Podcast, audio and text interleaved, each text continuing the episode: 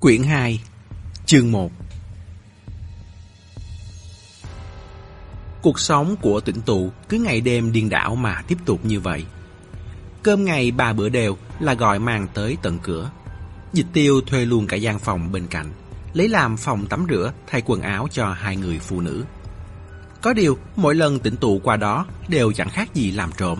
Phải ngó qua mắt mèo thám thính một phen trước, rồi mới đi ra. Lúc cần thiết, còn lấy khăn trùm đầu che mặt. Khổ thì khổ thôi rồi, nhưng cũng rất kiên định. Cảm thấy món tiền này cầm rất yên lòng chắc già. Cái gì tới tay quá dễ dàng thì bay mất cũng nhanh. Lời lọc gió lớn thổi tới, sớm muộn gì cũng sẽ bị gió lớn cuốn mất. Mỗi ngày, cô chỉ cần làm ba việc. Ban đêm trong nom tông hàng. Ban ngày, giúp dịch tiêu dọn dẹp giường đệm. Rảnh rỗi thì xem thời sự. Kỳ thực, trong nom tông hàng khá nhẹ nhàng. Bởi còn có thể tán gẫu. Cả hai cùng an ủi nhau, cùng nương tựa vào nhau. Dần dần, tịnh tụ cũng chấp nối, biết được lý do tông hàng xảy ra chuyện. Vậy mà lại liên quan tới lần hắn không dừng bị đánh oan trước đó. Trong đó dính dáng tới chuyện một ông già xuất ngoại báo thù cho con gái. Còn dính dáng tới cả bọn buôn ma túy nữa. Thật đúng là tài bày và gió. Tịnh tụ hỏi hắn, sau đó thì sao? Sau khi bị đạn tử dìm xuống hồ, lúc tỉnh lại, cậu đã ở trong bồn tắm này rồi. Tông Hàng né tránh ánh mắt của cô, ậm ừ một tiếng qua loa. Những chuyện kế tiếp xảy ra sau khi bị dìm hồ, rớt lên vòi xuống chó. Nửa đầu là kẹo, hắn đã đồng ý với người ta sẽ không kể cho người khác biết, tuyệt đối không. Nửa sau là đào, có lẽ là vì liên quan tới dịch tiêu. Chị ấy đã nói rất rõ ràng. Cậu biết trong lòng là được, không cần phải hiểu ngọn nguồn nguyên nhân. Nhưng tiếng ầm ư này lại khiến trí tưởng tượng của tỉnh tù bay siêu cao, siêu xa. Cô chóng má nói, Tông Hàng, toàn bộ câu chuyện dịch tiêu cứu cậu về, bản chất thực ra là chuyện nàng tiên cá cứu hoàng tử đó. Sau đó hạ giọng, nhưng ngoại hình của chị ấy hơi bị... Cậu cũng chưa đủ trình làm hoàng tử. Nếu không, cậu vừa mở mắt ra đã yêu ngay chị ấy từ cái nhìn đầu tiên thì đúng chuẩn chuyện cổ tích rồi. Tông Hàng tức đến không muốn đếm xỉa tới cô nữa. Hắn quay mặt sang chỗ khác, xoay lưng với tịnh tụ. Nhưng vách bồn tắm dính nhớp, dịch nhơn vẫn có thể mơ hồ phản chiếu gương mặt hắn. Tịnh tụ trông thấy hắn, thoạt đầu thì thở phì phò, nhưng sau đó cũng không biết nghĩ tới điều gì mà chợt nhoẻn cười. Tịnh tụ nhìn hắn cười mà trong lòng đánh thịt một tiếng. Nghe nói, những người có ngoại hình khá được, thực ra lại không để ý mấy đến ngoại hình của người yêu mình. Lẽ nào sau khi được cứu, trong lòng Tông Hàng lại nảy sinh hảo cảm giặt dào với dịch tiêu. Chỉ quan tâm đến tấm lòng, không quan tâm đến mặt mũi. Tốt nhất vẫn là đừng mà. Suy cho cùng, bà cô dịch tiêu kia cũng khiến người khác khó chịu chết được. Lúc tỉnh tù giúp chị ta dọn giường, luôn ngửi thấy một mùi lạ. Thông thường, người quấn mình trong chăn cả đêm sẽ luôn có chút mùi hương, giống như của trẻ con là mùi sữa. Mùi của tuổi thanh niên thì nồng đậm, mà đến tầm trung niên thì sẽ nhạt bớt, nhanh tản. Càng có tuổi, sự trao đổi chất sẽ diễn ra càng chậm. Nếu không vệ sinh cá nhân cẩn thận và thường xuyên, thì mùi sẽ rất khó ngửi. Đó cũng chính là cái mà người ta gọi là mùi người già. Mùi lạ trên giường dịch tiêu còn gắt hơn cả mùi người già. Giống như gỗ mục trong bùn nhão. Mỗi lần vén chăn lên là trong đầu tỉnh tụ lại nhảy ra đủ loại từ ngữ như kiểu thối rửa, mục nát, hủ bại. Hơn nữa, trên gối luôn có tóc rụng, sợi tóc không khỏe, không chịu được lực kéo, giật một cái là gãy. Có lúc từ trên giường phủi xuống còn có thể có vùng da chết. Điều khiến tỉnh tụ ngờ vực không chỉ có thế. Trên tủ đầu giường có lịch để bàn, loại lịch lật trang 12 tờ. Hai hôm đầu, lúc tỉnh tụ thu dọn giường đệm, trên lịch trống không, không có gì hết. Vậy nhưng mấy ngày gần đây, cô lại để ý thấy dịch tiêu dùng bút khoanh tròn ngày 17 tháng 7. Hơn nữa, không chỉ khoanh một lần, nhấn bút nhất định rất mạnh. Từng vòng mực đen xì đè trùng lên nhau, nghiến sâu vào lớp giấy bìa. Tính sơ sơ ra thì cũng đã vào đầu tháng 7 rồi. Khoảng cách tới ngày 17 tháng 7 còn chưa tới nửa tháng. Ngày này có ý nghĩa gì? Là ngày đại nạn của Tông Hàng à? Cũng không giống, cơ thể Tông Hàng đang chuyển biến tốt. Như lời dịch tiêu nói, da thịt dần sang lại, đã có thể ngồi dậy dưới sự giúp đỡ của cô rồi. Cô suy đi nghĩ lại, còn thảo luận với Tông Hàng. Ngày 17 tháng 7 dương, trước sau đều không có một ngày lễ Tết gì. Thật sự chỉ là một ngày bình thường. Nhưng khoanh nhiều vòng đèn như vậy cũng không tiếng động mách bảo cô. Vào ngày ấy nhất định sẽ có chuyện xảy ra. Bỏ qua chuyện đó, thời gian rảnh rỗi, hầu như tỉnh tụ đều dùng để xem thời sự. Không phải là quan tâm đến chuyện quốc gia đại sự gì, cũng không phải là vì nhàn quá không có công ăn việc làm nào khác, mà cô chỉ muốn xem xem chuyện mình mất tích ở đây liệu có thể tạo ra chút bọt nước nào không. Dù sao lúc Tông Hàng gặp chuyện, không may thật sự là ầm ĩ vang trời. Lên báo, nào là ngồi trình hình trên đầu đề trang nhất báo đấy. Tông Tất Thắng còn nhận cả phỏng vấn TV. Chuyện treo thưởng trăm vạn cũng chính là được công bố qua buổi phỏng vấn ấy. Làm nổ tung mọi gia đình, thường dân từ đầu đường đến cuối ngõ. Gây ra sóng cao ngàn thước. Đến giờ vẫn chưa hoàn toàn lắng xuống. Xong, ngày qua ngày vẫn chẳng thấy ai nhắc tới cô. Tịnh tụ cô đơn vô cùng. Cô đơn xong lại cười một cái chấp nhận. Con người vốn đã khác nhau, mọi sự đều không thể so sánh. Ai đi lo lắng cho cô chứ? Đình thích chắc. Ý nghĩ đột ngột xuất hiện trong đầu này khiến cô nghiến răng nghiến lợi. Hứ, đồ khốn. Ngày 10 tháng 7, dịch táp tỉnh dậy từ sáng sớm. Mấy ngày nay, cô không rời khỏi Siem Reap. Nín nhìn nhẫn nại muốn tìm ra cô gái massage tên tỉnh tụ kia. Cô tới chỗ ở của tỉnh tụ mấy lần, trơ mắt nhìn khóa cửa từ bóng loáng chuyển sang dần dần phủ bụi. Cũng tới khách sạn mà tỉnh tụ đăng ký vào lần cuối. Quản lý ngoài sảnh tỏ ra rất oan ức. Đúng là có đăng ký, nhưng cô ấy không vào phòng 218. Có lẽ chỉ đến quảng cáo rồi rời đi qua cửa sau. Khách sạn kiểu chó má gì thế hả? Mở những ba cái cửa sau, biết đi hỏi cái cửa nào chứ? Dịch tám từ bỏ, cảm thấy mình không may đúng là đáng đời. Lại nghi ngờ đây là thủ đoạn của Đình Thích, khiến cô gái này biến mất khỏi thế gian. Có điều cũng chẳng sao, không đi lối ngầm được thì cứ cửa chính mà vào. Cô trở mình nằm sấp trên giường, nhìn điện thoại di động trên tủ đầu giường, rồi lại nhìn sang lịch treo tường. Ngày 17 tháng 7, cô đã dùng bút đỏ vẽ lên đó một hình tam giác. Còn không đến 7 ngày nữa, cuộc gọi này cũng sắp tới rồi. Không sao, cô có kiên nhẫn, cô đợi, còn phải đợi cho thật ung dung, tư thế phải thật tào nhã. Dịch tám gập cánh tay lại chống cằm, còn liếc mắt vào gương xem tư thế của mình có tào nhã hay không. Đang mãi ung dung thì chuông điện thoại chợt vang lên. Tủ đầu giường vốn hơi nghiêng, điện thoại lại có chế độ rung, vừa kêu vừa trượt xuống. Dịch tám vội vàng bắt lấy, trọng tâm mất thăng bằng, đầu chúi xuống dưới ngã trọng vó. Cũng may thân thủ nhanh nhạy, một tay chống đất, một tay bắt lấy điện thoại. Chân đung đưa hướng lên trần nhà, tư thế trồng cây chuối lung lay như sắp đổ. Cô xem hiển thị cuộc gọi trên màn hình. Khương Hiếu Quảng. Tới rồi. Dịch tám lộn lại về giường, kéo chăn qua đầu. Đợi một hai giây rồi mới bấm nhận cuộc gọi, giọng lười nhát. Alo. Tiếng nói bị ủ trong chăn, nghe càng thêm uể oải, bê thà. Khương Hiếu Quảng là nhân vật đứng đầu nhà họ Khương. Cũng là một trong ba họ mà nước. Là một nhà hai mà nước hiếm thấy. Ông ấy và con trai Khương Tuấn đều là mà nước. Quan hệ giữa ông ấy và dịch cũ qua không tệ. Sau biến cố Tam Giang Nguyên, Đinh Trường Thịnh cứ nhắc đến cô là léo nhà léo nhéo, còn đề nghị nhốt lại gì đó. Nếu không phải Khương Hiếu Quảng lên tiếng, thì cô thật đúng là chưa chắc đã có thể tiêu dao tự tại như thế này. Thế nên lời Khương Hiếu Quảng cô vẫn chịu nghe, gọi chú rất lễ phép. Bảo cô kiểm tra sức khỏe định kỳ, cô cũng ngoan ngoãn nghe theo. Khương Hiếu Quảng ở đầu bên kia cười ha hả. Táp táp, còn chưa tỉnh ngủ à? Dịch tám lèm bèm, uống hơi quá chén. Khương Hiếu Quảng mắng cô, lại uống rượu, ở nước ngoài là không ai quản được cháu đúng không? Dịch táp tung chăn ra, lê mê ngồi dậy, diễn kịch là diễn cho trọn. Tuy đầu bên kia không nhìn thấy, nhưng cũng chẳng cản trở được cô nhập vai. Là chú Khương à, có chuyện gì thế chú? Khương Hiếu quản nổi nóng. Cháu nói xem là chuyện gì, hôm nay ngày mấy rồi? Dịch táp xem lịch treo tường, tiếp tục giả ngốc. 10 tháng 7 à? 7 ngày nữa là ngày gì?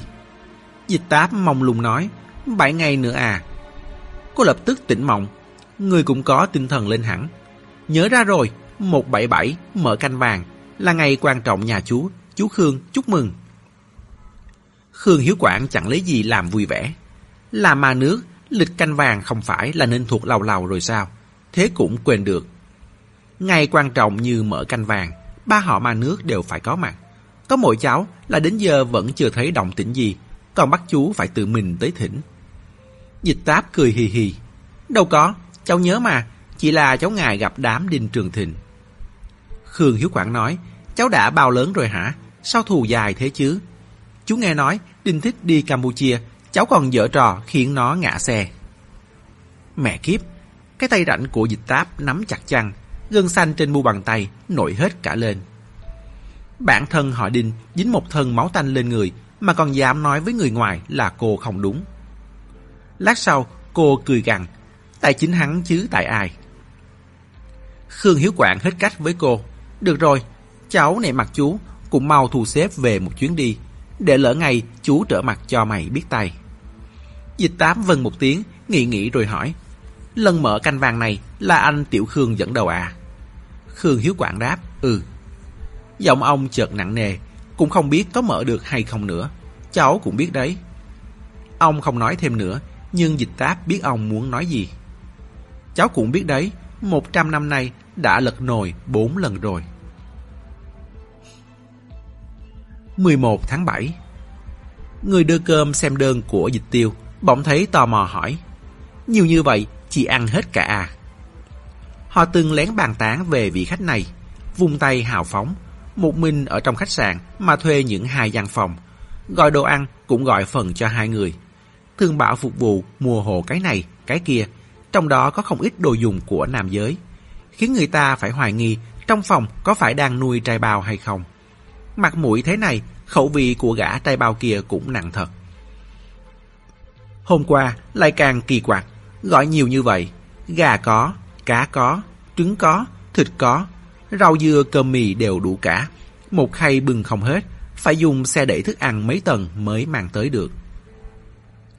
Dịch tiêu ném đơn món cho hắn ta, mặt lạnh đơ. Mỗi món nếm một miếng, cần gì phải ăn hết. Rồi kéo giật xe đẩy thức ăn vào phòng. Đóng cửa, tỉnh tụ vội đi qua đón lấy, đẩy xe đồ ăn tới bên bàn trà, bay từng món lên mặt bàn. Tông Hàng ngồi trên sofa, hơi căng thẳng. Bắt đầu từ tối qua, hắn không còn mê màng bất tỉnh nữa. Tỉnh tu cũng không xả nước cho hắn nữa, mà ngược lại còn cho hắn uống nước. Nhiều ngày ngâm nước như vậy, bỗng được uống vào bụng, trong lòng có hơi trầm mối ngổn ngang. Dịch tiêu nhìn hắn uống hết rồi nói, từ mai bắt đầu ăn cơm. Qua tỉnh tụ, Tông Hàng cũng đã được biết về quá trình độ kiếp. Da thịt săn lại, có thể đi lại, có thể ăn cơm. Nghe dịch tiêu nói vậy, chợt kích động, có phải ăn được là khỏe rồi không? Hắn cảm thấy mình như trải qua một cơn bệnh nặng, chỉ hy vọng có người nói với mình rằng cậu khỏe rồi. Vậy nhưng dịch tiêu lại nhìn hắn, ngoài cười, trong không cười mà đáp. Cậu cho rằng ăn là chuyện đơn giản lắm à.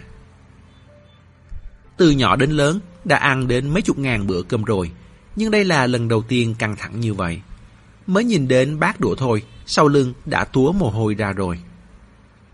Dịch tiêu kéo một cái ghế qua, ngồi xuống đối diện, chỉ vào một bát cháo. Ăn cháo trước. Tông hàng bưng bát cháo lại, rồi lấy hai đôi đũa, phân ra công và tư. Đũa công dùng để gắp, đũa tư dùng để ăn. Đợi lát nữa tỉnh tụ và dịch tiêu muốn ăn gì có thể ăn thoải mái, không phải ngại dính nước bọt của hắn. Cháo này nấu kiểu Hồng Kông là cháo thịt bò trứng chân. Hắn múc một thìa ăn hết. Trong thìa này có vụn trứng và vụn thịt bò. Ăn xong, ngồi yên cho đến khi dịch tiêu gật đầu. Tỉnh tụ bên cạnh, vội lấy đánh dấu vào tờ giấy trên tay. Bên trên liệt kê sẵn các loại thức ăn. Cô đánh dấu lên thịt bò, trứng gà và hành gừng, tay hơi run run. Bỏ cháo xuống, tiếp theo là mì, trong mì có giá, rau cải và mọc nhĩ. Tông hàng ăn từng cái một, tỉnh tụ là đánh đánh thêm vài dấu tích lên tờ giấy. Buông mì xuống, tiếp theo là thịt gà, thịt kho tàu, canh dê. Mỗi món đều nếm một hai miếng, rau dưa ăn kèm cũng không bỏ sót. Có phần giống từ hy thái hậu, nếm mạng hán tàn tịch. Cũng giống làm bài thi thời đi học. Làm xong phần trắc nghiệm là đến phần điền vào chỗ trống. Xong điền vào chỗ trống thì đến đọc hiểu, chẳng thể biết được mình tạch ở chỗ nào. Cũng may, tạm thời đều qua trót lọt. Dẫu không lọt, thì vị giác cũng được khai mở phần nào. Dù sao đã lâu rồi không được nếm vị dầu muối tương giấm. Hơn nữa, tay nghề của đầu bếp khách sạn này cũng tạm được. Món nào cũng trên trung bình. Ăn ăn một hồi, Tông Hàng còn có thể đánh giá vài câu. Tỉ như món này tươi đấy, thịt này hơi nạc quá các thứ. Món tiếp là cá hấp. Tông Hàng gấp một miếng bụng cá, bỏ vào miệng chậm rãi nhai rồi gật đầu. Món này cũng được, có điều hơi nhiều xương. Lát nữa hai người ăn phải... Nói được một nửa, bỗng nôn khang một tiếng. Đũa tuột khỏi tay, từ cổ đến mặt, đỏ như tôm luộc. Hai tay hắn ra sức cào họng, lăn lộn trên mặt đất, không ngừng giải dùa. Tịnh tù sợ đến môi cũng trắng bệch, muốn bước lên đỡ. Dịch tiêu lại nghiêm nghị nói, mặc kệ cậu ấy. Chị nhìn chăm chăm vào tông hàng. Hắn vật lộn đứng dậy, mặt và tay nổi lên, từng đường mạch máu đục nhờ. Dịch tiêu lẩm bẩm, lại là một thứ loại hài. Cũng không biết qua bao lâu, Tông Hàng cuối cùng cũng bám vào chân bàn, gượng dậy được cúi đầu ngơ ngẩn, nhìn những đường mạch máu đáng sợ trên tay dần nhòa đi. Lúc ngẩng lên, nhìn dịch tiêu, chị chỉ vào bàn, thử tiếp đi. Hơi dừng lại, lại nói, nhớ kỹ, sau này không được ăn hải sản, tôm cá tươi cũng không được. Ai hỏi thì bảo là mình dị ứng hải sản, ăn vào sẽ chết.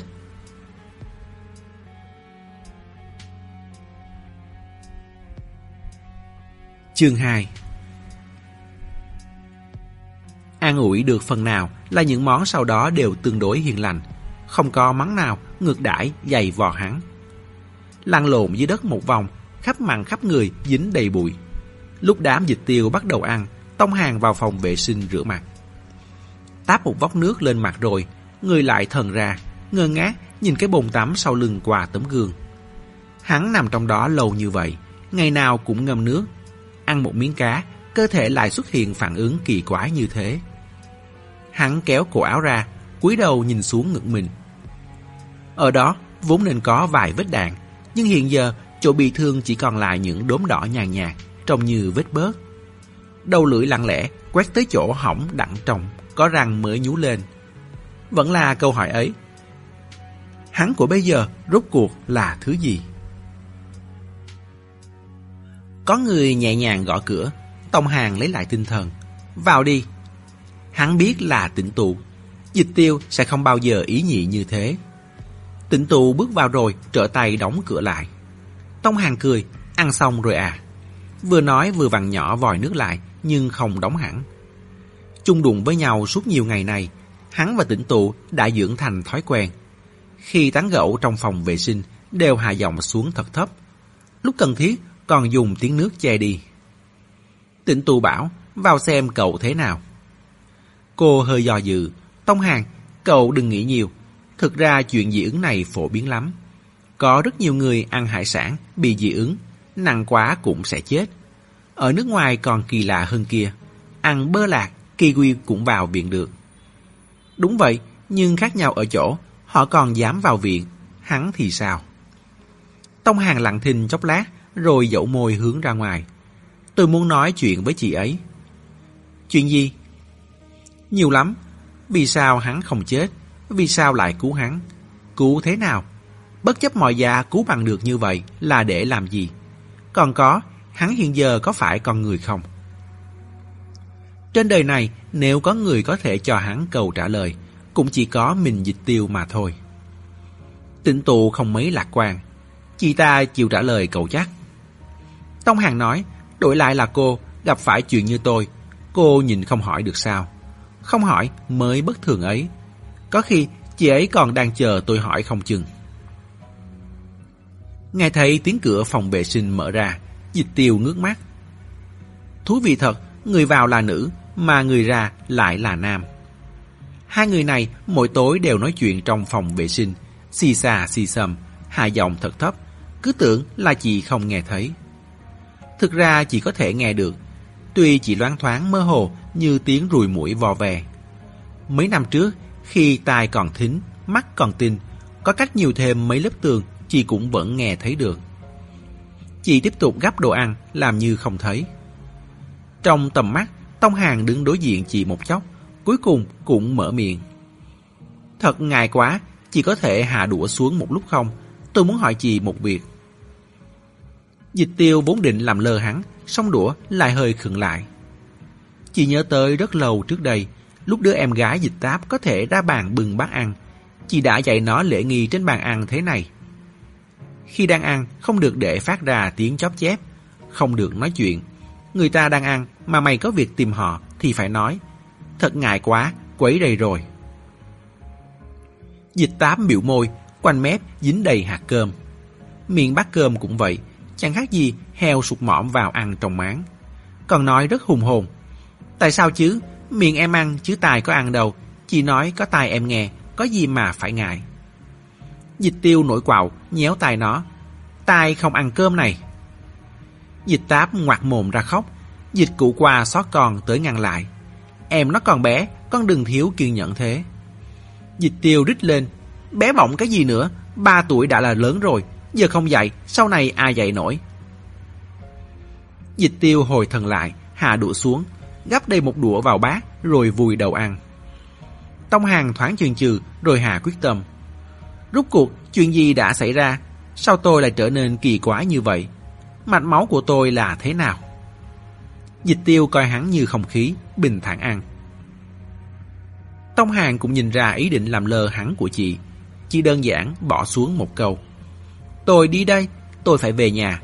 Tôi sợ bố mẹ tôi lo đến phát ốm mất rồi. Dịch tiêu bật cười một tiếng. Chị không nhìn Tông Hàng, chỉ nói. Cậu cho rằng cậu vẫn còn là con trai của Tông Tất Thắng sao? Tiếng không lớn, nhưng căn phòng lập tức lặng bạc.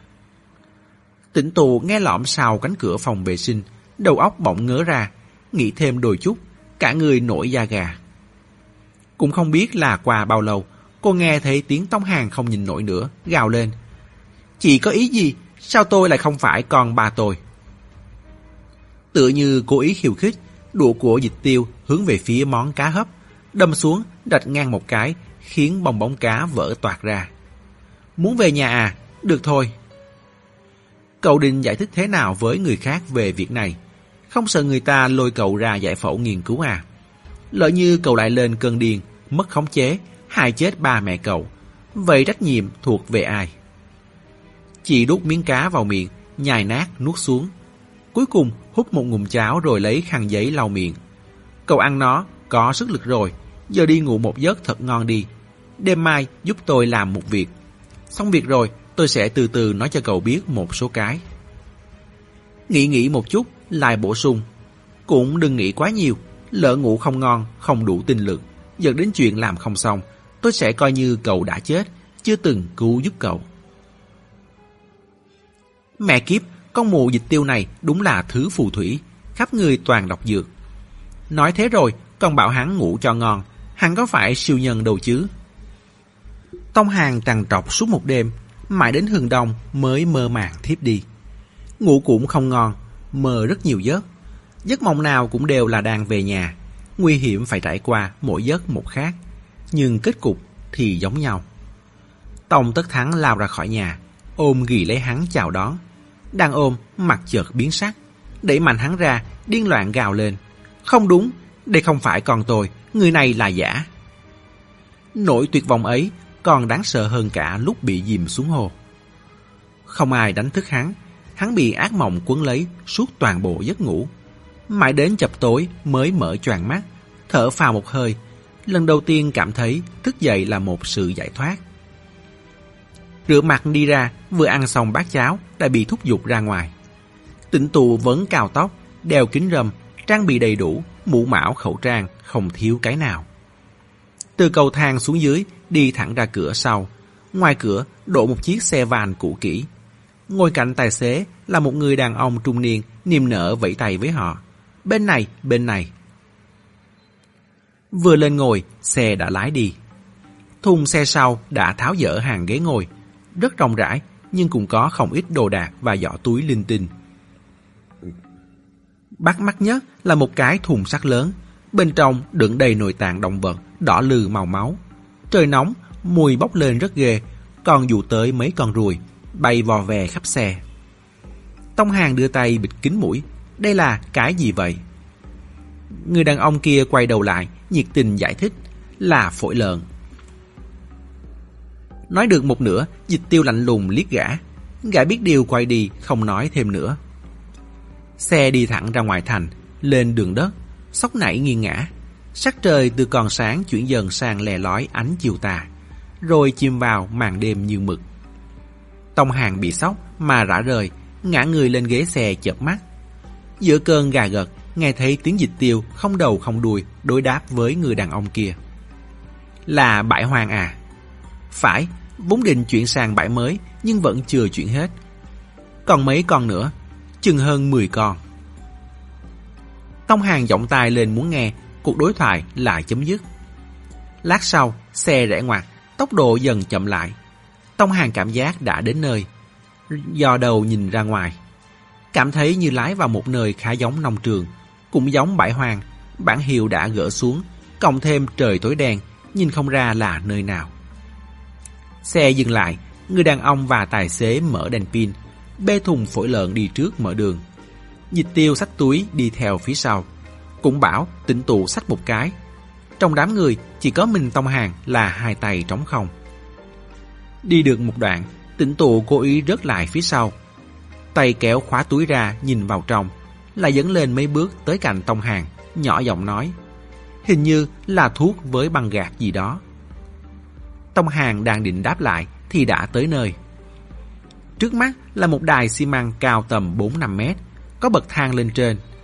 Nương theo ánh đèn pin, Tông Hàng thấy được rõ ràng đây là một bờ ao lớn, như là để nuôi cá. Quanh mép bờ quầy lưới sắt cao 2-3 mét. Cái đài này trông giống như là chỗ quan sát hoặc là chỗ cho ăn. Người đàn ông và tài xế mang thùng phổi lợn lên đài xi măng rồi đi xuống tạm biệt dịch tiêu. Chúng tôi đi chỗ khác trước, hai giờ nữa sẽ quay lại đón, không quấy rầy các vị nữa. Họ để lại đèn pin cho dịch tiêu, rồi lặng lẽ rời đi. Dịch tiêu cầm đèn pin, ra hiệu bảo tông hàng và tỉnh tụ. Lên đó đi. Chị đi phía trước, đèn pin lắc qua lắc lại, chùm sáng chiếu loạn khắp nơi không chút quy luật. Theo ánh sáng đó, tông hàng trông thấy trên mặt ao và cả trên bờ có những bóng đèn to lớn nặng nề. Tim hắn bỗng đập như trống dồn. Đó là cá sấu. Đúng vậy, lúc ở nhà Trần hỏi, hắn từng thấy Lê Chân Hương lúc cho A Long và A Hổ ăn, cũng bưng một chậu phổi lợn lớn. Hơn nữa, còn có đoạn đối thoại ban nãy. Hơn 10 con, bãi hoàng chuyện mới. Vậy cũng đã đủ tiết lộ. Đây là một trang trại nuôi cá sấu, cần chuyển sang địa điểm mới nhưng vẫn chưa chuyển hết. Bởi vậy nên trong ao cũ còn dư hơn 10 con. Tông Hàng cảm thấy sự tình có gì đó không đúng. Hắn cúi đầu nhìn về phía mặt đài hướng ra ao nước. Trên mặt xi măng thẳng đứng có một thang dây đi xuống bằng thép. Dịch tiêu tắt đèn pin. Gân trên trán Tông Hàng nổi lên, trước mắt đèn kịch. Lát sau mới dần trông thấy được chút đường nét mơ hồ. Dịch tiêu mở túi sách, lấy từ trong ra một cái lọ nhỏ dẹt đưa cho hắn. Hai mắt mỗi bên nhỏ một giọt, sau đó đảo trong mắt vài vòng, giống như nhỏ thuốc nhỏ mắt ấy. Tông Hàng nghe lời làm theo. Không biết đó là thứ gì, vừa vào mắt đã xót tận ốc. Tông Hàng bị xót đến chảy cả nước mắt, nhắm mắt lại giơ tay lên, muốn đưa cái lọ cho tỉnh tụ. Bị dịch tiêu cản thu lại giữa chừng, nói Cô ấy không cần. Hơi dừng lại rồi hỏi hắn Cậu biết cá sấu không? Tông Hàng đưa tay dụi mắt Biết Cá sấu ăn thịt người thế nào? Còn phải hỏi à, tim Tông Hàng đập dồn dập, gắng hết sức bình tĩnh lại, cắn chết, ăn tươi.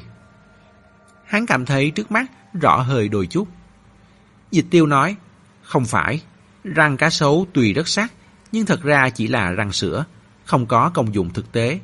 Cắn và nhai đều rất khó có thể dùng sức, nhưng lực táp của nó rất lớn, có thói quen dùng hàm trên, hàm dưới để táp. Nếu là một con lớn, táp được con mồi rồi, nó có thể nuốt sống toàn bộ. Có điều, những con dưới đây đều là cá sấu sim, dài nhất chỉ khoảng 3-4 mét. Bởi vậy, nên sách lược của nó sẽ thay đổi tùy theo loại con mồi. Nếu con mồi là động vật sống trên cạn, nó sẽ táp lấy, lùi xuống nước khiến nó chết đuối. Nếu con mồi là động vật sống dưới nước, nó sẽ táp rồi cuột lên bờ khiến nó chết khô. Tông hàng nghe mà dần tập trung. Tuy nhiên, răng của nó ngắn, vẫn rất khó nhai. Nó sẽ dùng miệng táp lấy con mồi, đập lên đá hoặc thân cây. Đập nát rồi sẽ dễ ăn hơn. Nếu đập mãi không nát, nó sẽ chờ con mồi tự mình nát rửa. Cậu có một vài biện pháp khống chế nó như sau. Lúc bị cắn thì đập mạnh vào mắt nó. Mắt là nơi yếu nhất của nó. Lúc chưa bị cắn, có thể nghĩ cách khiến nó không thể mở miệng. Lực táp của nó lớn, nhưng lực há miệng lại rất yếu. Sức cánh tay của người trưởng thành có thể giữ chặt được. Cẩn thận đùi nó, đùi nó rất khỏe. Còn nữa, chỉ lấy từ trong túi ra một vật bằng sắt, là mồm cây gậy sắt ngắn, hai đầu hàng hai cái đĩa dày. Nhìn từ chính diện trông như một chữ y ngắn, viết hoa. Cái này là công cụ cản cá sấu tạm thời. Dùng lúc nguy cấp, nó táp tới thì nhét vào miệng nó có thể ngăn được một cú. Chị đưa cái cản cá sấu cho Tông Hàng. Sau lưng Tông Hàng bốc lên một luồng khí lạnh. Gươm đã, chị đưa tôi cái này làm gì? Tịnh tù cúi đầu, nhìn túi đồ dùng y tế bên chân, như hiểu ra điều gì đó, không nhìn được, rùng mình. Dịch tiêu ghé sát vào tai Tông Hàng, giọng nhỏ như hà hơi. Cậu biết ba họ quỷ nước không? Quỷ gì cơ? Còn viết thư nữa à?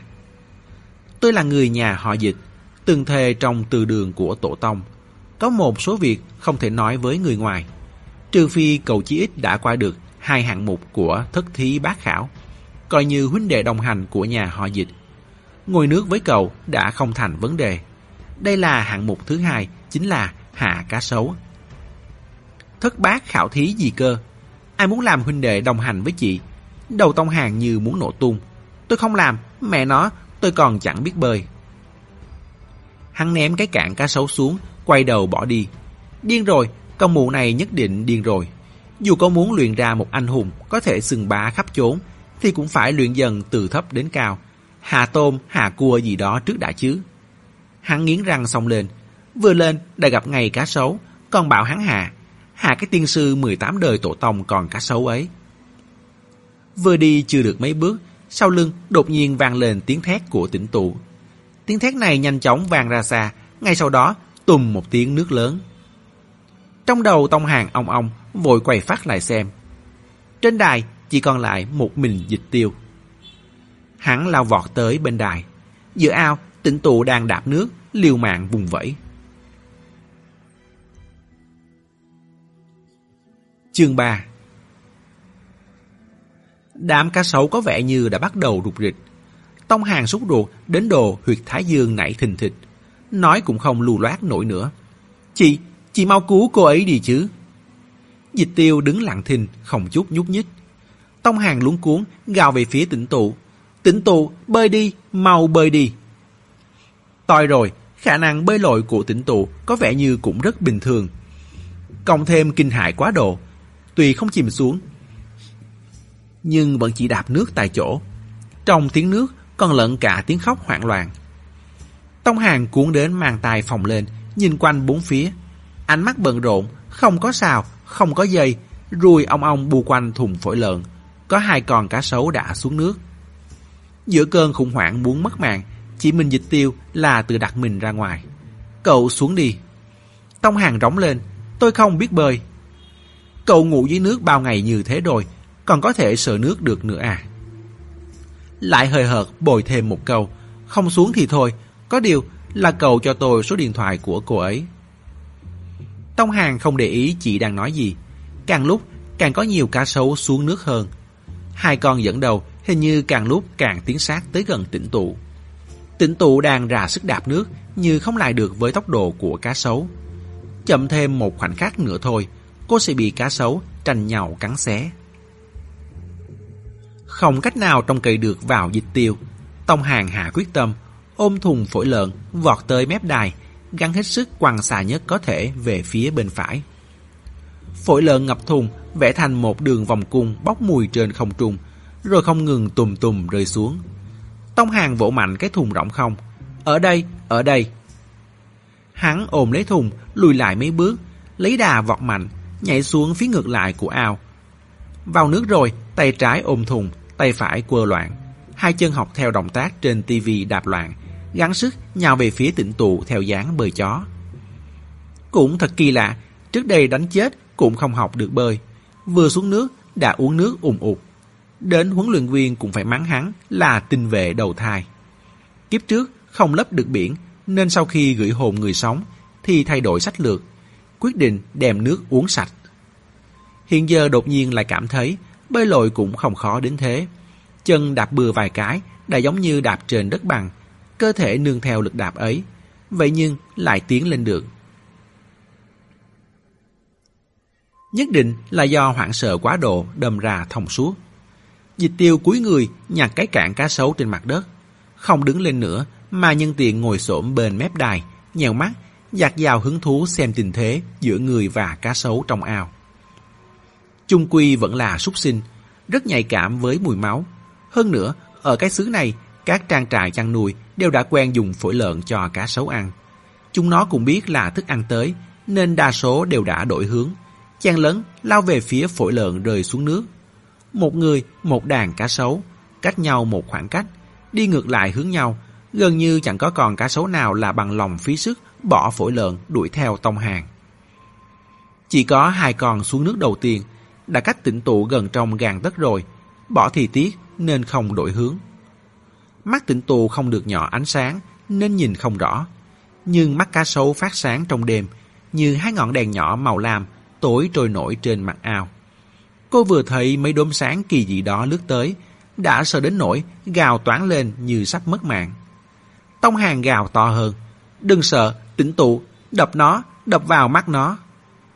Hắn đã tới rất gần rồi, chỉ còn cách hai lần quạt nước nữa thôi. Tĩnh tụ nghiến răng, cũng biết tình hình nguy cấp, liều mình đứt tay mất thịt cũng phải đập được một phát. Cô nắm chặt tay phải lại thành quyền, giơ lên, đang định đập mạnh qua. Hai đốm sáng gần nhất, chợt mất tầm. Tĩnh tụ thoáng ngớ ra, chợt hiểu được. Nó mở miệng rồi, cá sấu mở miệng rồi. Bên này, đám cá sấu đã tới được chỗ có phổi lợn, nháy mắt xa vào cuộc tranh đoạt. Con nào con nấy nhảy khỏi nước, xé kéo đầm quẩy, bọt nước trắng xóa bắn lên tùng tóe. Nhất thời như một nồi nước sôi, một vài giọt nước còn bắn hẳn lên cao, thậm chí bắn cả lên mặt dịch tiêu. Dịch tiêu ngồi bất động, coi đó là tiếng động phong nền, chăm chú nhìn không rời mắt vào giữa ao. chỉ trông thấy còn cả sâu cách tịnh tụ gần nhất, đang nhảy vọt lên phía trước, hai hàm răng mở rộng. Nói thì chậm, mà xảy ra thì nhanh. Tông hàng đang lao tới, trong đầu nổ oanh một tiếng. Không chút nghĩ ngợi gầm lên, dơ cao thùng sắt, nhắm vào một phía mà chụp thẳng xuống. Còn cá sấu kia bị tập kích bất ngờ, vừa vặn bị chụp phải. Trên thùng có tay cầm, không biết kẹt vào đâu mà nhất thời không sao gỡ ra được. Nó lồng lên xoay người trong nước, dòng chảy nhấp nhô lên xuống, nhưng lại rất tiện để mượn lực. Tông hàng túm lấy tỉnh tụ, vừa chuyển hướng, bên cạnh đã lại có một con cá sấu khác táp tới. Không thể kéo dài thời gian thêm nữa, người nhiều, cháo ít, thùng phổi lợn kia không trì hoãn được bao lâu. Lỡ như đám súc sinh kia ăn rồi, dạ dày rộng ra, họ lại không thể lên bờ trước đó. Tông hàng sợ run, nhớ tới lời dịch tiêu nói. Lực táp của cá sấu rất lớn, nhưng lực há miệng lại rất yếu. Hà quyết tâm đánh cược. Cơ thể trượt một cái, lướt tới cạnh miệng cá sấu, tay phải vươn ra mò mẫm bên cạnh. Bó chặt lấy hai hàm trên dưới của cá sấu, tay trái nắm thành quyền giơ lên, đập tán loạn lên mắt, lên mũi nó, đồng thời dục tỉnh tụ. Mau mau, đi đi. Cá sấu bị đau ra sức vùng ra, móng vuốt cào lên sườn hắn. Tông hàng đau đến cả người cò quắp, cảm thấy chỗ bị cào vừa xót vừa nóng. cũng biết là đã chảy máu, sợ mùi máu sẽ dẫn thêm mấy con nữa lại đây. Vội vàng thu tay, tiếp tục bơi chó, dốc hết sức toàn thân, đuổi theo hướng tịnh tụ. Hai con phía sau, một con bị thùng chụp mà nóng nảy, một con bị đập vào nơi yếu hại, đầu đến phát rồ. Thình linh va phải nhau, cũng không biết nghĩ gì mà đều giống như chạm trán kẻ thù không đội trời chung. Trong nháy mắt đã quấn lấy nhau đánh đấu. Thần kinh Tông Hàng căng thẳng vô cùng. Trong đầu chỉ còn lại một chữ mau như đòi mạng. Quạt tay vài cái đã đuổi kịp tỉnh tụ. Ngại cô không đuổi nhanh, vừa túm vừa kéo, rút cuộc cũng bơi tới chỗ thang dây lên đài xi măng. Cả người không chỗ nào là không rung lẫy bẫy gắng sức nâng cô lên. Cô lên mau, mau. Tỉnh tụ đã sớm bị dọa đến gần như tê liệt. Cộng thêm vừa mới bị dày vò, tay chân không còn chút sức lực nào. Tốc độ không cách nào khiến hắn thỏa mãn cho được. Tông hàng lòng nóng như lửa đốt, chợt nghe thấy tiếng nước, quay đầu nhìn lại, da gà toàn thân nổi hết cả lên. Có thể là do đã hết phổi lợn, cũng có thể là do hắn đã bị thương. Mùi máu người càng thêm thơm ngon. Đám cá sấu bị phổi lợn dẫn dụ rời đi ban nãy, giờ đã khí thế ầm ầm lao tới. Giữa khoảng trống đen thui lùi, vô số đốm sáng chớp động. Con dẫn đầu đột ngột từ dưới nước nhảy dựng lên. Tông Hàng vốn tưởng rằng mình cách khỏi mặt nước một mét là đã đủ đảm bảo an toàn. song nhìn thế nhảy dựng lên của con cá sấu này, có thể nhảy cao tới 2-3 mét. Táp được hắn rồi lồi xuống, hoàn toàn không thành vấn đề. Đúng lúc đó, dịch tiêu bên trên bỗng cúi người xuống, tóm lấy cánh tay tỉnh tụ, nhấc bổng cô lên. Con đường đằng trước rút cuộc cũng thông thoáng. Tông Hàng dùng tốc độ nhanh nhất cả đời này leo lên, gần như là nhảy vút lên. Giữa cơn hoảng loạn, dưới chân đạp trượt một cái, giống như đã đạp lên cái mỏm thò lên của cá sấu. Cú dẫm này khiến não hắn nổ tung, dùng cả tay cả chân treo lên như một con rết chạy trối chết. Thoát cái đã vọt lên tới mặt đài, quên luôn cả dừng lại, người không kịp thắng phanh lăn thẳng xuống bậc thang. Lăn khỏi bậc thang cuối cùng, lưng đập xuống đất. Tông hàng nằm bất động, há to miệng thở dốc. Lần đầu tiên cảm thấy mặt đất thực sự là thân thiết vô cùng. Sau này hắn chết rồi, nhất định phải chôn xuống đất. Lúc sống, không có gì mong cầu. Chết đi, chỉ cầu có một cái huyệt. Một hồi lâu sau, bên trên mới có tiếng động. Là dịch tiêu bật đèn pin soi xuống. Chùm sáng lắc lư qua lại. Cuối cùng, chiếu thẳng vào mặt hắn. Ánh sáng quá chói mắt, Tông Hàng muốn đưa tay ra cản lại. Nhưng cánh tay mềm rũ, chẳng còn chút sức lực nào. Không dơ lên nổi, không thể làm gì hơn là bỏ mặt cho thứ ánh sáng trắng xóa mênh mông này dần choáng lấy mắt. Dòng dịch tiêu đáp xuống trong mạng trắng xóa đó. May mắn thật đấy, mấy con cá sấu này cũng nhỏ quá rồi. Trên đường trở về, tỉnh tụ cầm băng gạc xử lý vết thương cho hắn. Băng bó cầm máu đơn giản. Móng vuốt cá sấu đúng là rất sắc bén. Cũng may vết thương không sâu. Mấy vết cào không có vết nào thường tới xương cốt. Tông Hàng cho rằng vết thương thế này thế nào cũng phải đi bệnh viện tiêm phòng uống ván mới xong. Không ngờ về đến khách sạn rồi dịch tiêu lại chỉ bảo tỉnh tụ xả nước. Đêm nay để Tông Hàng ngủ trong nước. Tỉnh tụ không nói tiếng nào, tóc rối bù ướt sũng, cũng không đổi quần áo mà cứ thế cùng Tông Hàng vào phòng vệ sinh, giúp hắn xả nước rồi đỡ hắn ngồi vào trong bồn. Máu thấm qua lớp vải băng, nhuộm bồn nước thành màu đỏ nhạt. Nước lạnh ngấm vào vết da thịt rách, đau đến độ da đầu tông hàng tê rần. Tịnh tụ ngồi bên bồn tắm, nhìn nước trong bồn sao động. Sau đó, cơ thể cứ như mảnh lá úa trong gió thu, chợt rung rẩy không ngừng. Suốt một đường, đầu óc cô tê liệt, mãi đến giờ cảm giác nghĩ mà sợ này mới bóc được lên. Thực ra, tính cô ít nhiều cũng có phần mạnh mẽ. Trong lòng cũng có cảm giác kích động, muốn xông tới trước mặt dịch tiêu. Ném miếng vàng quả hồng kia vào chị ta, đồng thời quát. Mẹ kiếp, tôi không làm nữa. Vì để kiếm nhiều hơn chút tiền, cô đồng ý chịu khổ, nhưng cô không hề đồng ý lấy mạng mình ra hầu. Nhưng sự kích động này đến cùng vẫn thiếu chút lửa, không bốc lên được tới đỉnh đầu. Cô đã bị một cước của dịch tiêu dọa sợ. Người phụ nữ này trước đó vẫn luôn có vẻ rất dễ nói chuyện. Thuê cô chăm sóc cho Tông Hàng, cũng rất sảng khoái mà trả một món tiền lớn. Bởi vậy nên tỉnh tù gần như đã quên mất. Thực ra, chị ta có một bộ mặt dữ tợn. Tông Hàng cũng rất khó chịu, im lặng một lúc rồi nói. Tỉnh tù, cô đừng lo, tôi sẽ đi nói với chị ấy. Bây giờ tôi đã có thể đi lại đi di chuyển. Chuyện gì cũng tự mình làm được. Không cần cô phải chăm sóc nữa. Bảo chị ấy thả cô đi. Tịnh tù hít mũi. Không thể đâu Tông Hàng. Cậu nghĩ mà xem, người như chị ta, không thể. Hơi khựng lại, lại cười tự diễu. Cũng tại tôi, nghĩ chuyện quá dễ dàng. 200 ngàn đô la Mỹ cơ mà. Điều kiện làm việc không tệ, không phải bôn ba đâu xa, chỉ cần như một hồ lý là có thể cho mình sao. Bỏ đi, đi bước nào tính bước đấy vậy, nghĩ lạc quan lên chút. Ít nhất thì đến thời khắc quan trọng nhất, chị ta cũng đã cúi xuống kéo tôi lên. Nói tới đây thì ngước lên nhìn Tông Hàng, hai mắt bỗng đỏ ửng. Còn chưa cảm ơn cậu nữa, lúc đó tôi cứ tưởng mình chết chắc rồi. Không ngờ cậu lại nhảy xuống cứu tôi. Tông Hàng ngượng ngùng cười. Cũng không phải, cô đừng nghĩ tôi dũng cảm quên mình như thế. Thực ra lúc đó tôi cũng sợ lắm. Nhưng sau đó tôi chợt nghĩ tới. Hắn hạ giọng, chị ấy mất nhiều công sức, nhiều tiền bạc như vậy thuê cô về chăm sóc tôi. 200 ngàn đô la Mỹ cơ mà. Chẳng lẽ chỉ để nuôi một cục thịt cho cá sấu ăn? Tôi cá là chị ấy chắc chắn sẽ không để tôi chết. Thấy tôi thông minh không? Tỉnh tụ muốn cười, nhưng nước mắt lại chảy xuống trước. Tông Hàng không biết nên nói gì thêm nữa. Một lát sau mới an ủi cô. Không sao, sau này tôi cũng sẽ chú ý hơn, sẽ không để chị ấy ức hiếp cô như thế nữa. Chúng ta là bạn mà, đứng chung một con thuyền. Có chuyện gì, tôi nhất định sẽ giúp cô. Tôi nói là giữ lời. Hắn giơ tay lên, thò nắm đấm đậm nước qua. Tĩnh tụ nhìn hiểu, lấy ngón tay chùi nước mắt, rồi cũng giơ nắm đấm lên, đụng vào nắm tay của hắn. Có một số lời khi nói ra, cần phải có chút cảm giác nghi thức. Giống như làm vậy, lời hứa hẹn sẽ nặng thêm mấy phần, không còn nhẹ bẩn bay bổng nữa.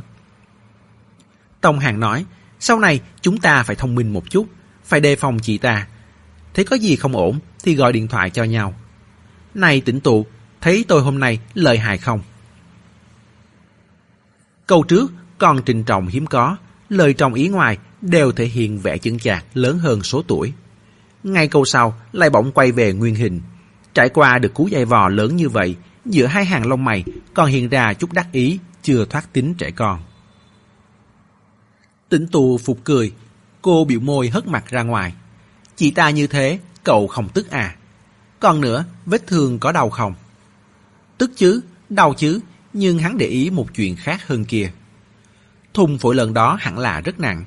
Trên đường tới, cá sấu vẫn luôn là người đàn ông kia và tài xế cùng bê. Nhưng lúc hắn ôm lên thì lại không cảm thấy khó nhọc gì mấy. Còn nữa, hắn không biết bơi, vậy nhưng sau khi xuống nước, hết ôm thêm thùng xác, lại đến siết lấy cá sấu ra sức tung đòn. Sau đó, còn kéo tỉnh tù chạy trối chết. Những việc này làm trên bờ đã mất sức lắm rồi. Đừng nói là trong nước. Hắn đã làm được thế nào? Quan trọng hơn là, cô thấy được tôi khống chế nó thế nào không? Đó là còn cả sấu đó. Tỉnh tù nói, lúc đó tối quá, tôi lại sợ đến suýt bày mất hồn, chỉ lo cắm đầu chạy. Cũng là nhờ chúng ta may mắn, có thùng phổi lợn. Nếu không, chỉ sợ đêm nay đã ngủ trong bụng cá sấu rồi. Nào có dư sức mà xem cái gì chứ? Không thấy được à, Tông Hàng hơi tiếc nuối. Thực sự là hiếm khi nào hắn ngầu được thế. Cũng có lẽ là vì quá mệt mỏi mà đêm đó Tông Hàng ngủ rất say, vốn có thể ngủ thẳng tới sáng. Nửa đêm, chợt nghe tiếng tháo nước ùng ụt. Sau cơn giật mình, phát hiện ra không phải là mơ. Nút bịch bồn tắm đã bị nhấc ra. Nước trong bồn lập tức toàn bộ rút khỏi đáy bồn. Tông Hàng cả người sụng nước đứng lên, trông thấy bên cạnh bồn tắm có một cái ghế. Dịch tiêu ngồi trên ghế giống như một khúc gỗ cứng lạnh. Mùi cơ thể cũng giống mùi gỗ. Thứ gỗ đang mụn ra trong bùn. Chị cục mắt nhìn tờ giấy trắng đang từ từ cuộn lại trong tay. Ánh mắt xa xăm tản mạn. Cạnh tay là cái bồn cầu đã đậy nắp. Trên đó có bút, còn có một quyển lịch bằng bìa cứng. Ngày 17 tháng 7 trên lịch, đúng như tỉnh tụ nói, rất nổi bật. Dịch tiêu cất lời, cậu biết ba họ mà nước không? Tông Hàng lắc đầu. Vậy cậu cảm thấy nó là sao? Không sao, cứ nói đi, tôi thực sự rất muốn người ngoài nhìn nó như thế nào. Tông Hàng thoáng do dự, cảm thấy cái mình hiểu hẳn là cũng xem xem. Trong các truyền thuyết ma quỷ, thì con ma do người chết đuối biến thành chính là ma nước. Ba thư thì người sống thắp hương cho người chết, không phải thường thắp bà nén hương sao? Người chết cũng muốn viết thư trả lời. Dịch tiêu ngước lên nhìn hắn, vẻ mặt hơi sai sai. Tông Hàng nổi lòng nghi hoặc, nhưng vẫn kiên trì nói cho hết. Ba bức thư ký thác nổi, luyến tiếc nhân gian. Ở đây, Tông Hàng đã nghe nhầm chữ họ thành chữ thư, nên hiểu lầm. Đó cũng là lý do vì sao ở chương trước, khi dịch tiêu nhắc đến ba họ mà nước, Tông Hàng lại nghĩ ma gì cơ, còn viết thư nữa à. Dịch tiêu không nhìn được, cười to. Chị cười lên trông như đang khóc, hai tay che mặt, bờ vai gầy gò run run. Tờ giấy trong tay bị vò cho nhăn nhúm. Một lúc sau, chị rút cuộc cũng kìm được xuống. Nói, ngốc. Nói đoạn, lấy quyển lịch bàn qua, trải phẳng tờ giấy trắng ra, rồi cầm bút vẽ lên giấy mấy đường. Đường thứ nhất mang hình chữ kỹ. Từng học địa lý tiểu học, hắn đều biết đường nét này. Hoàng Hà. Dịch tiêu viết một chữ đinh ở cuối sông Hoàng Hà. Đường thứ hai, nét bút ban đầu uốn lượn, nhưng đến nửa chừng. Tông Hàng cũng nhận ra đó là hình chữ W. Trường Giang Cuối sông Trường Giang viết vào chữ Khương.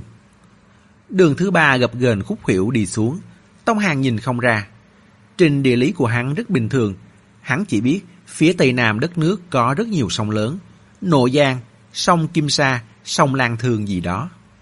Con sông này hình như hơi dài quá thì phải, không thể gói gọn trong lãnh thổ một nước, có vẻ như ra cả nước ngoài.